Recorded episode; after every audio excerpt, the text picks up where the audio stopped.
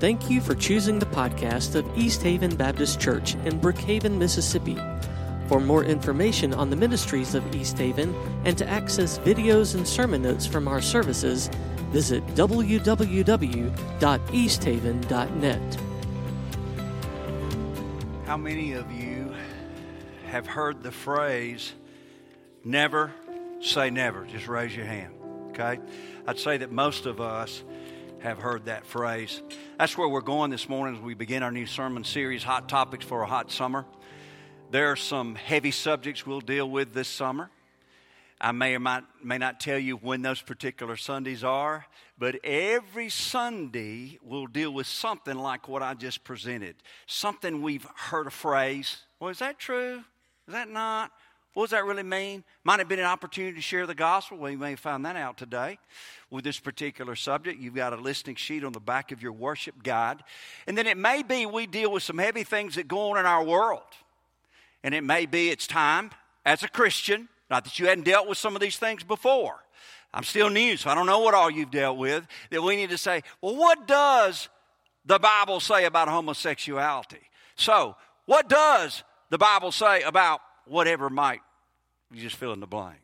So you pray, as I pray from week to week, I have a general idea about what hot topic to deal with. But today, never say never, question mark. Or, I did think about this title. A message from a three-button sport coat. Now, let me explain. On our senior adult emphasis Sunday, we had a breakfast.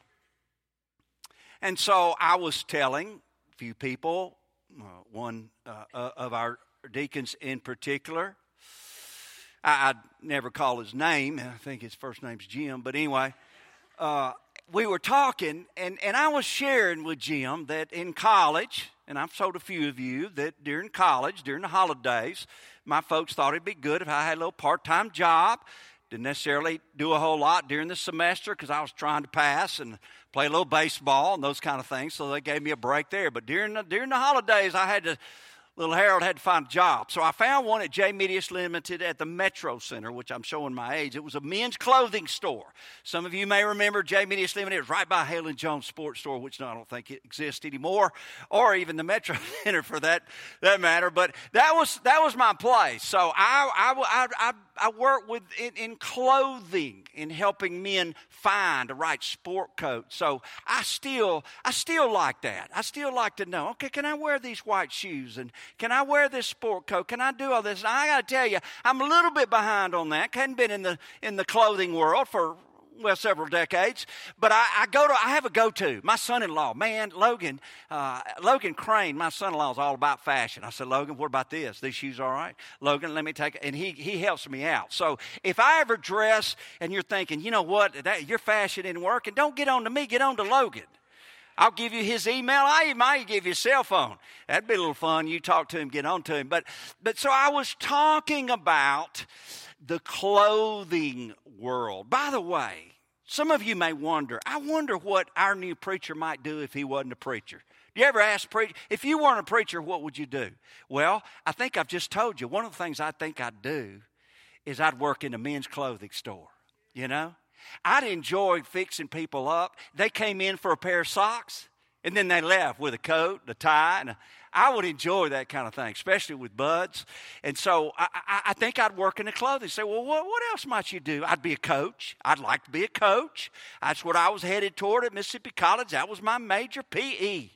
Heavy intellectual subject there.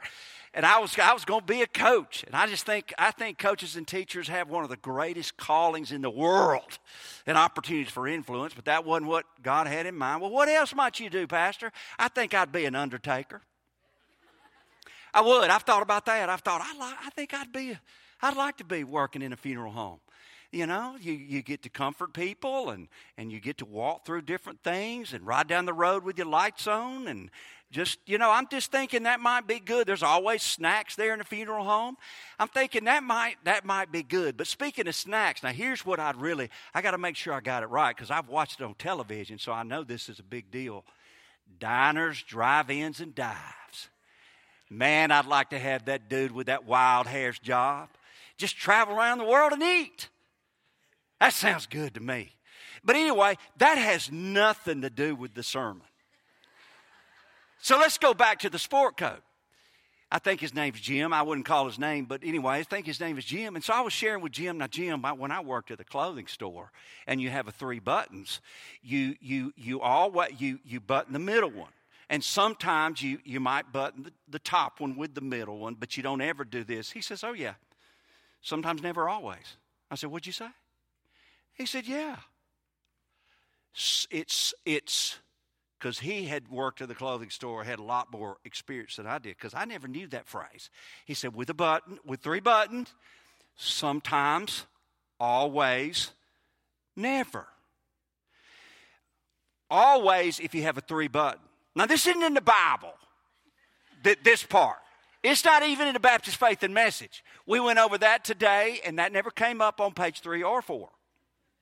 Section B's letter C. Or, or number three. No, it's not it's not there, but it's like in fashion, if you got a three button, always, you know, it's always good to do this. Sometimes you, you do this. Can y'all see over there? I don't want you to miss this. Heather, can you see? Yes, okay. And then never. You don't do, you don't. Now, don't embarrass your friend sitting beside you that's got a three button and all of them. It's okay. It's not in the Bible. I'm just telling you. That, that we're going, so, we are going somewhere with this. But I, so I thought, well, Jim, man, I never knew that. You should have told me that beforehand. I just met him three, three weeks before that, so he couldn't have. But that's that. So, see, you got something extra today. When you go to work tomorrow and you see a fellow with three buttons, if he ain't buttoning it right, go help a brother out. So, look, my preacher said, and so when I told this deacon, I think his first name's Jim, I said, look, that sounds like a sermon. And he's kind of grinned at me like, man, you are nuts. But I started thinking, and I, I shared with Rob a few weeks later, and I'm thinking, yeah. So it could be a message in a sport coat. But I want to I want to talk about that, and we've got scriptures, okay, selected scriptures for each one. Now, the first one I want to talk about is always. Always, you got one best, one button. Always, number one, this has to do with the Christian life. This has to do with walking out our faith. And this eventually gets to the title. Never say never? Hmm, I wonder about that. Let's go with the first one. Always. Always be prepared to share the hope that is within you. First Peter three fifteen says, but in your hearts, revere Christ as Lord. Always be prepared to give an answer to everyone who asks you to give the reason for the hope that is within you, but do this with gentleness and respect. Always be prepared to give an answer for the hope that is within you with meekness and fear is another version. Now here's what it's saying. Simon Peter is writing to people that had come to Christ and they were being persecuted for their faith. And some of them were having trials and tribulations just like we do and going through difficulty. And he was saying to them, hey, this is an opportunity. This is an opportunity for those that don't know Christ to know why you have hope. That doesn't mean as believers we don't grieve. That doesn't mean as believers we don't have no good, very bad, terrible, awful days. That doesn't mean as believers we don't sometimes get down. We're humans. But it means as a pattern, no matter what is going on with us, we know the joy of the Lord is our strength, and it's an opportunity for people to see that guy, that gal is different. They're going through a difficult time, and yet they still have joy. What is it about them? And it draws people to us. That's why we should not be negative Nancy, depressed Dave on a regular basis, or downer Dave. Meaning, we're all going to have those times. But we need to let people know, especially, especially when we're going through difficulty. My God is sovereign. He is my foundation, and He is going to help me through this difficult time. And that's what they were going through. So he was writing to this early, these the early church and these early believers saying, I know it's hard, and I know people are giving you a hard time. Some of you are being abused because of your faith, but stand strong and use this as an opportunity to draw them to Christ. Be a vessel for Him, but sanctify the Lord God in your hearts. Always be prepared to give an answer for the hope that is within you, with meekness and fear. You see, as we come to Christ, and as we grow in Christ, we need to be somewhat skilled apologists, deal with apologetics, meaning we're defending our faith. This is why we believe what we believe. This is why. This is where you can go in Scripture. Now, that happens over years and over a journey. Folks, there were, there were things in seminary that I studied and I grappled with, and I thought, okay, this is what I believe. And then I'd come to something else. Okay, this is what I believe. And then somebody may ask me about that particular doctrinal issues decades later, and I think, I'm going to have to get back with you on that. I studied that once, but it's been like ten, twelve, fourteen years. I don't have a photographic memory, and that's why in seminary they say, we teach you things, but don't think you're finished learning after you graduate from here and you get that, that uh, piece of paper. You go back and you learn and you go back and you tell people, and if you don't know the answer, let me get back with you, and you go back and study.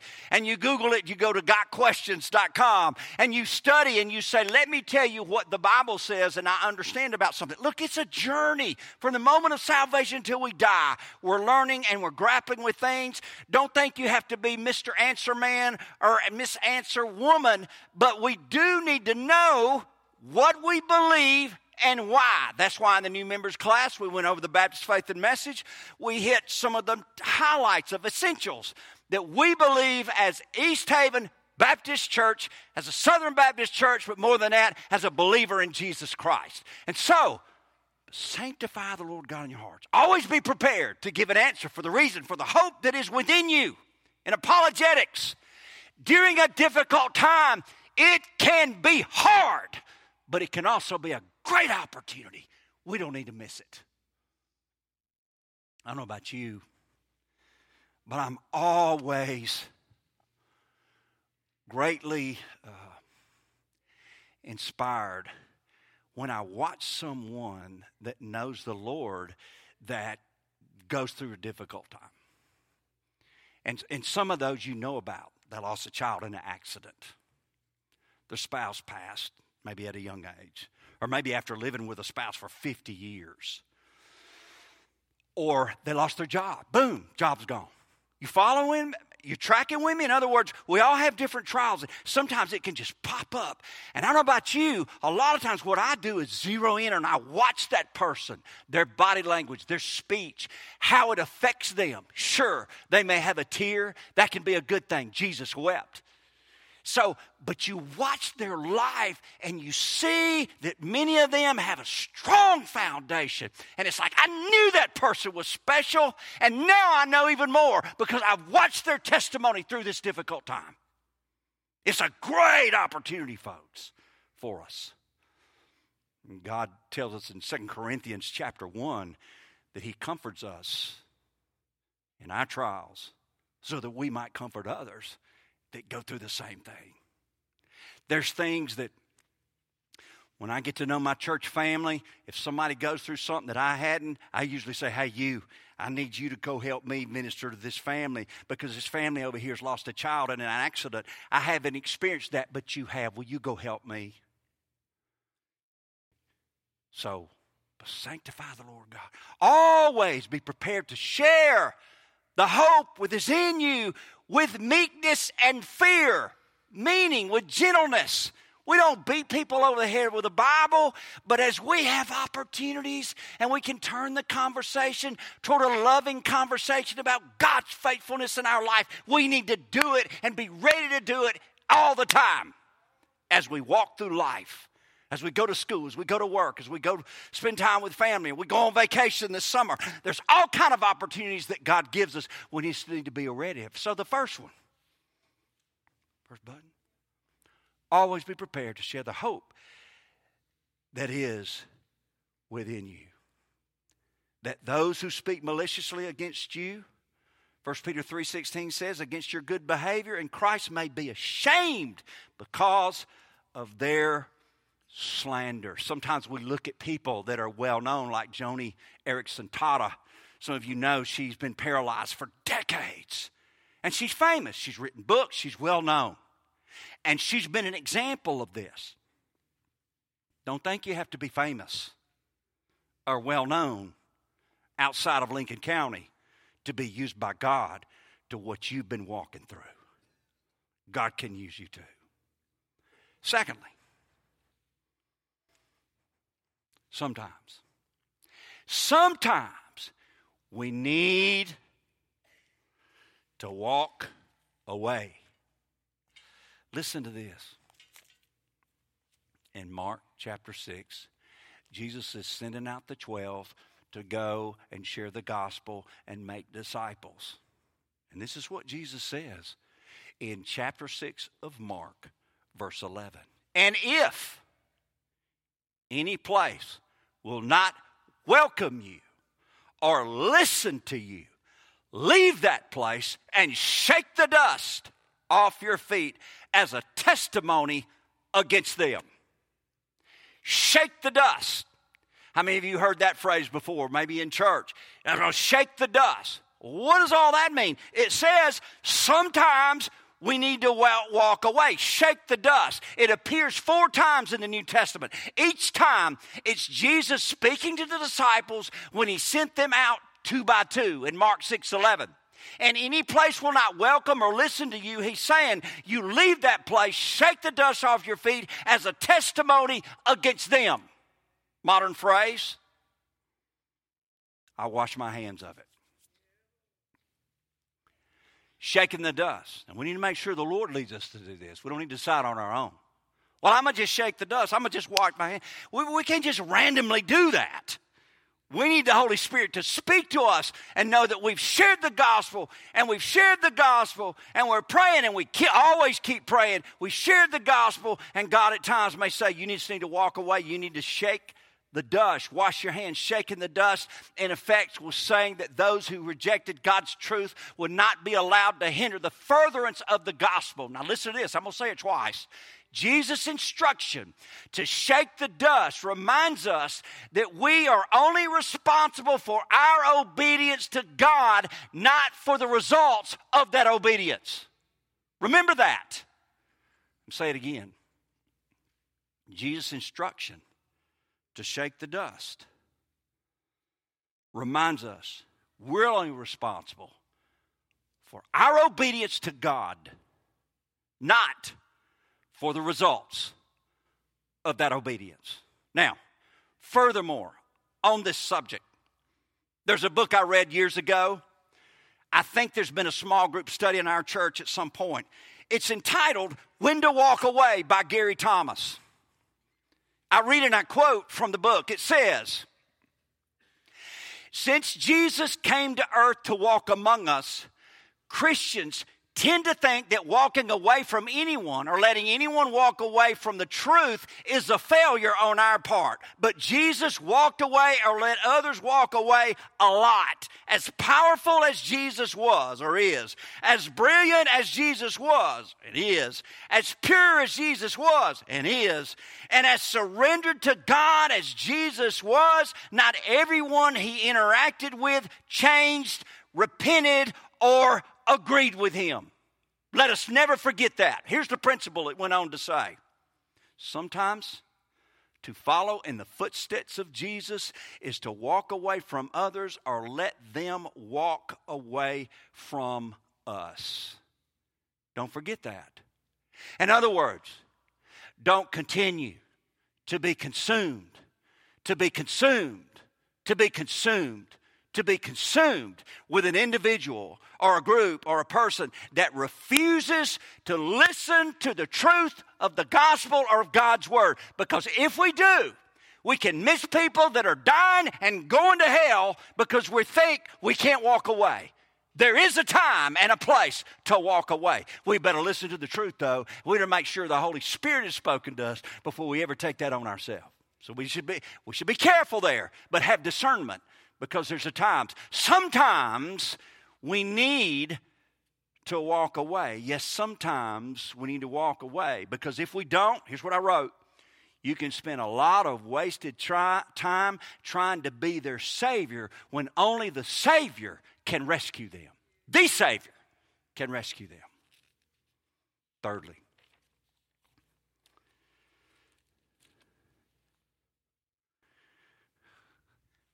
never. No, I can't keep it there, so I'm going to. Never resist the promptings of the Holy Spirit. Never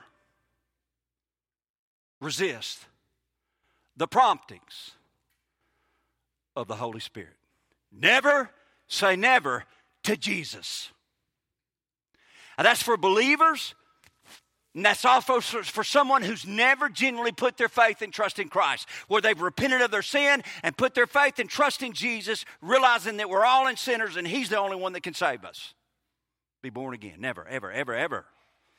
And we're going to look at this in three ways. There's some points to the outline. You can write them down or just make notes. The first one, deal with Christians. Verse two. Third, with non-Christians. Never say never. Three ways one can risk, can resist the Holy Spirit. The first one is this: grieving the Holy Spirit. Paul told the church, believers in Ephesus, chapter four, verse thirty, do not grieve the Holy Spirit. The Holy Spirit is a person. Father, Son, Holy Ghost. It's the Holy Trinity. It's God. He can be saddened by our behavior as a believer. As I was thinking about that, I thought, how can we identify maybe as more in our finite minds as believers? And I'm going to try to help. Some of us at times have seen those commercials, or we may know somebody or have had somebody like this, a child that has cancer. And you see those commercials, and it's just, it does what? It breaks your heart. It breaks your heart.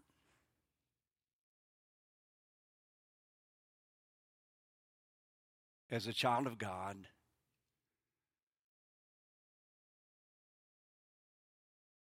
when we don't listen to the voice of God, it can break God's heart.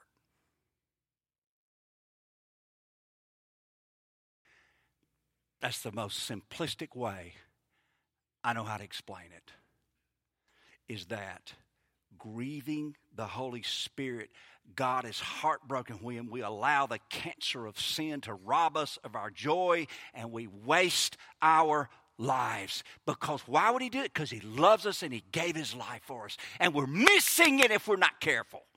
We don't want to grieve the Holy Spirit. What's the second way as believers? Quenching the Holy Spirit. Paul told the saints in Thessalonica, do not, this is First Thessalonians five nineteen, do not quench the Holy Spirit of God. Just as fire can be quenched, the promptings of the Holy Spirit can be stifled. When God is leading us to do something, when God is leading us to share something, when God is leading us to say something, to execute a vision, to do whatever it is, and if we do not do it, we can quench the Spirit of God, even in a fellowship of Jesus Christ or a church. We won't be part of that. We need to be reminded of it. If God is asking you or me to do something for him, we need to trust him and obey. We don't want the blood of others on our hands. East Haven, let's not be a hindrance to what God is leading us to do today or tomorrow or next month or in the days ahead. We are the family of God, and we need to have each other's back. That goes for your pastor and your staff and your deacons and your leaders and anybody that's a member of the church. We don't want to be a part of quenching what the Holy Spirit is doing in this open door and what He wants to do in the days ahead. I believe, in a sense, there's things that are going on that only God can do. I'm telling you, man can't do it. I've been in some of those churches before. You have too. I've seen times when that ain't happening, but I've seen times when they are, or they're beginning to happen. You think, yes, that's a God thing. God, don't let me mess it up. And that goes for all of us. We don't want to grieve the Holy Spirit. We don't want to quench the Holy Spirit. Number three, we don't want to resist the Holy Spirit. The Holy Spirit is the one that convicts us of our sin. And there are some that say no to Jesus. Never. Ever. Ever say no to Jesus. Stephen was on trial before the religious leaders in Acts chapter seven. And he preached on God's faithfulness. He concluded his message with a pointed, radical, accurate evaluation of those that resisted the Holy Spirit, drawing them to repentance and putting their faith in Jesus. And he says in Acts seven fifty-one, you stiff-necked, I believe he's pretty bold, you stiff-necked, uncircumcised in heart and ears, you always resist the Holy Spirit. As your fathers did, so did you. He's talking to religious people. He's talking to those that were haughty in spirit. And he's saying, you're just like your fathers and your grandfathers and your great-grandfathers and all those in the past. And he said, you are stiff-necked and you are unwilling to humble yourself and admit your sin and put your faith in Christ alone. Hardening their hearts. Never say never to the Holy Spirit. And here's why we should not delay salvation. Here's some things I wrote down and I'd share with you in my study. One, the Bible's command to repent is accompanied by an urgent appeal to do it now. Second Corinthians six two, I tell you, now is the time of God's favor. Now is the day of salvation. When the Holy Spirit convicts, we're to respond. In Psalm ninety-five, seven and eight, today is the only you would hear His voice. Do not harden your hearts. The Bible is clear. Today is the day of salvation. Do not harden your hearts. That's why. It's clear. Secondly, no one knows the day he will die. This isn't trying to scare anybody.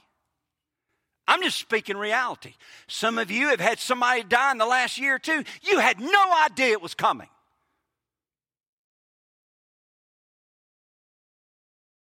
We don't know. That's another reason.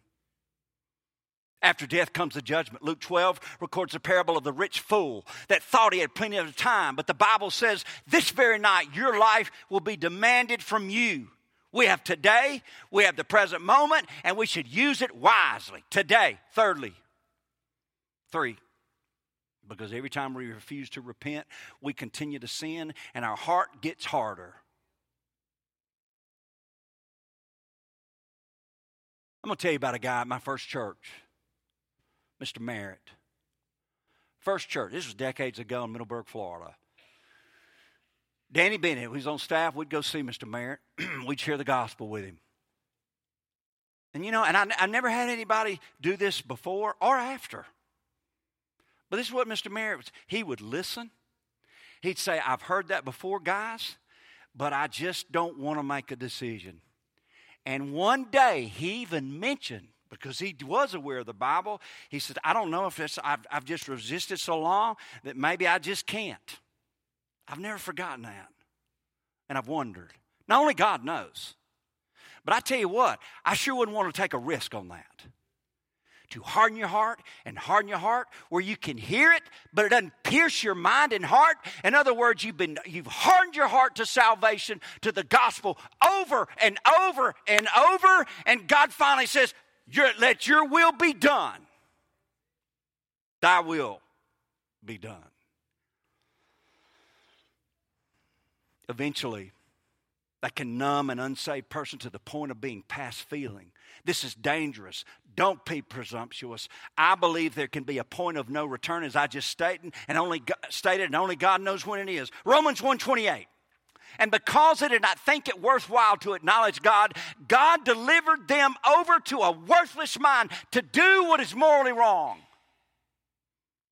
In James, chapter four, verse seventeen. If anyone then knows the good they ought to do and doesn't do it, it is sin for them. There was a time God shut the door of the ark and the flood swept everyone outside the ark away. There came a time when the wedding party began and those who were not ready for the coming of the bridegroom were locked out in Matthew chapter twenty-five. Why do people reject?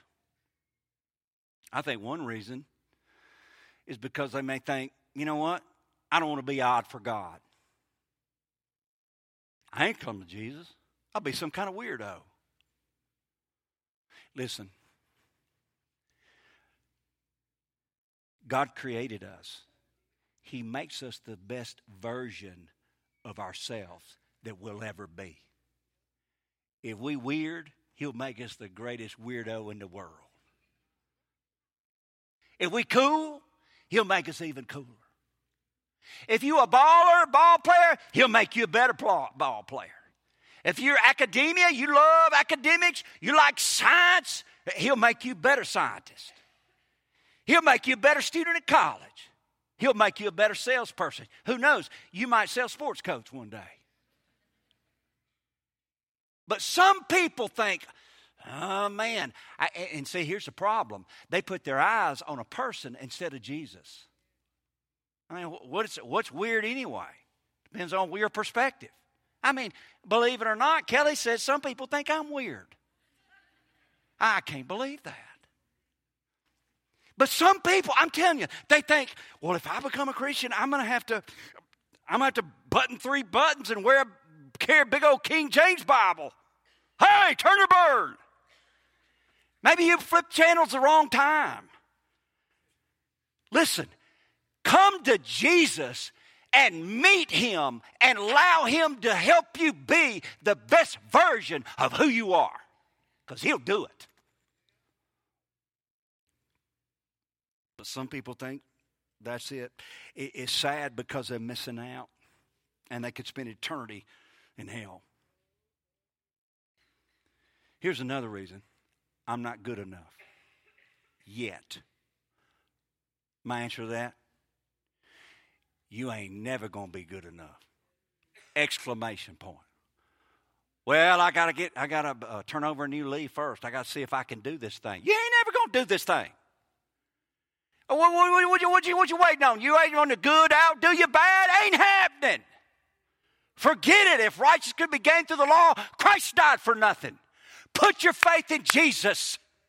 He's the one that cleans us up. He's the one that sanctifies us. He's the one that helps us fulfill our purpose. That don't work. I'm not good enough yet. Don't do it. Here's another one. I don't know enough. Me either. But I know this. I'm a sinner, and I'm wretched, and I need a Savior, and Jesus has paid the price. He's not on that cross anymore. He rose three days later. And He said, if I confess with, with Him my mouth and believe in my heart, I shall be saved. Romans ten, nine through twelve. That's all I need to know.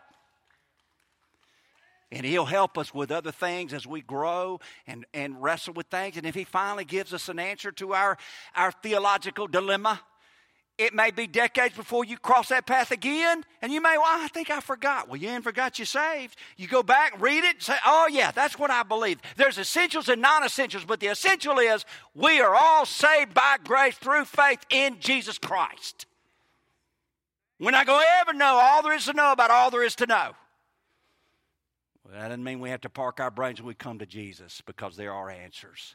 And by faith, we search for them. We we deal in apologetics, and we know how to give an answer. But I don't know enough. That might be one. And then here's another one. Pride. God hates pride. Pride is a sense of, uh, I don't want people to see me make a decision. What are they going to think about me at work? Pride is, well, man, I got, I got a good job. I got money. I got everything. What, what do they say? There's no trailer with all your stuff behind a hearse. It, it don't. It don't. It just goes to somebody else. And a lot of that stuff we work so hard for, it gets old. You know what? I got me a new grill. I made some hot dogs. I made some hamburgers yesterday, the day before. I like that new grill. You know, I mean, it's sharp. You just, I mean, you don't even have to light a, you don't have to bring a match. I don't even have to that lighter thing where you put, you just, boom, turn this thing. Man, those hamburgers were good. But I'm going to tell you what, I know what's going to happen. About a year or two, that lighter thing's going to go out. Guess what? I can't fix stuff like that. It's going to get old. That's the same thing with cars and houses and all that's fine. But we can waste our life if we make that our God, the love of money. Not having money. God can use that with the love of anything besides Jesus. Pride. Some men, guys, some of us, need to set our pride aside, put our big boy pants on, and trust Jesus as our personal Savior and Lord. Say, dear God, I'm sorry for my sin. I'm putting my faith and trust in you alone. Now, here's how we're doing invitation. It's going to be a little different today. I don't want any kind of, uh, there might be a little soft music in the background, Rob, but no singing. Matter of fact, I just want you to keep your seat. And this is our invitation. This is not the invitation, the public invitation. We can do that another time, to join the church or some other decision, and those are always important. This is an invitation for salvation. You are doubting if you died tonight, you'd go to heaven. And it might be you are saved, but you're wrestling with it, and you need to talk to somebody specifically. So the people that normally are here, Daniel, you come.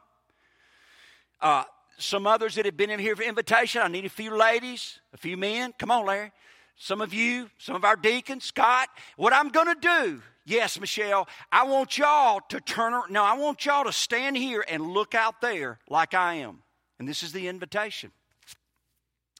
If you're here today and you are doubting your salvation, or you know you've been resisting the Holy Spirit of God to give your heart to Him as Savior and Lord, meaning you've never been born again, this is your today. This is your day. The Bible says today is the day of salvation. You say, well, I don't know what people think. What's that? That's pride. You say, well, I don't know the answers. I don't either, but I know I'm wretched and Jesus has paid the price. You put your faith in Him. You say, yeah, but what if I can't be a good person? Guess what? Coming to Jesus doesn't mean you become perfect. It means you're forgiven. He helps us grow in our relationship with Christ. And He helps us with our strongholds and our weaknesses. Today is your day, men, women, whoever is here. Is there anybody here? You say, well, wait a minute, what y'all going to do with me? If you're a lady, come to one of these ladies. If you're a man or you're a male, and this can be a teenager, you come to one of these guys. Somebody that's wrestling with their salvation. You could barely hear the music. That's all. You're going to stay safe. You say, well, this is kind of hard. Absolutely. Absolutely. Because I want to make sure that you have a chance to nail down your salvation. This is your day. Today is the day of salvation. This is your opportunity. Please don't leave here doubting again. If you've been doubting, don't do that. Please don't do that. Nail it down. Talk to somebody. Settle it. It may be you realize, I am saved. It's worth setting aside pride and coming. I know what some of them say, what if nobody comes? Listen, let me tell you, God helped me a long time ago with that. During an invitation, when I was first a pastor, I used to think, man, what about those times when nobody comes? And God got a hold of me and said, look, that ain't up to you. You're supposed to preach. You do your best. You trust me. Somebody, one person comes, that's fine. Ten people come, that's fine. That, God helped me with that a long time ago. This is God's invitation every Sunday. What we do is dependent on how we respond to the Holy Spirit. If He's speaking to you about salvation or making sure, I want you to come right now. Find somebody. They're just going to talk to you about it. You can go outside the building, go in one of the in the rooms, and just talk through it. Anybody? This is your opportunity. Today is the day of salvation. Please don't leave here wishing that you had talked to one of these men or one of these women. They're going to leave outside and go to the invitation room, and they're going to talk with you about it and settle it prayerfully once and for all. This is about salvation. Anybody else? Dear God, we thank you for your word, for the security of the believer when we put our faith and trust in you. We thank you for those that have made public decisions. We rejoice in their courage. I pray for them even now as they're talking through and praying through things. And, oh, God, I pray if there's somebody on Facebook Live or in the building that's still wrestling with stuff that, dear God, they won't leave this building without talking to somebody and nailing it down. Thank you that we can be saved and sure. Lord, I pray now as we go through the remainder of this day and in the days ahead, you'll help us to be reminded to never, ever, never say no to your Holy Spirit's prompting. In Jesus' name, amen.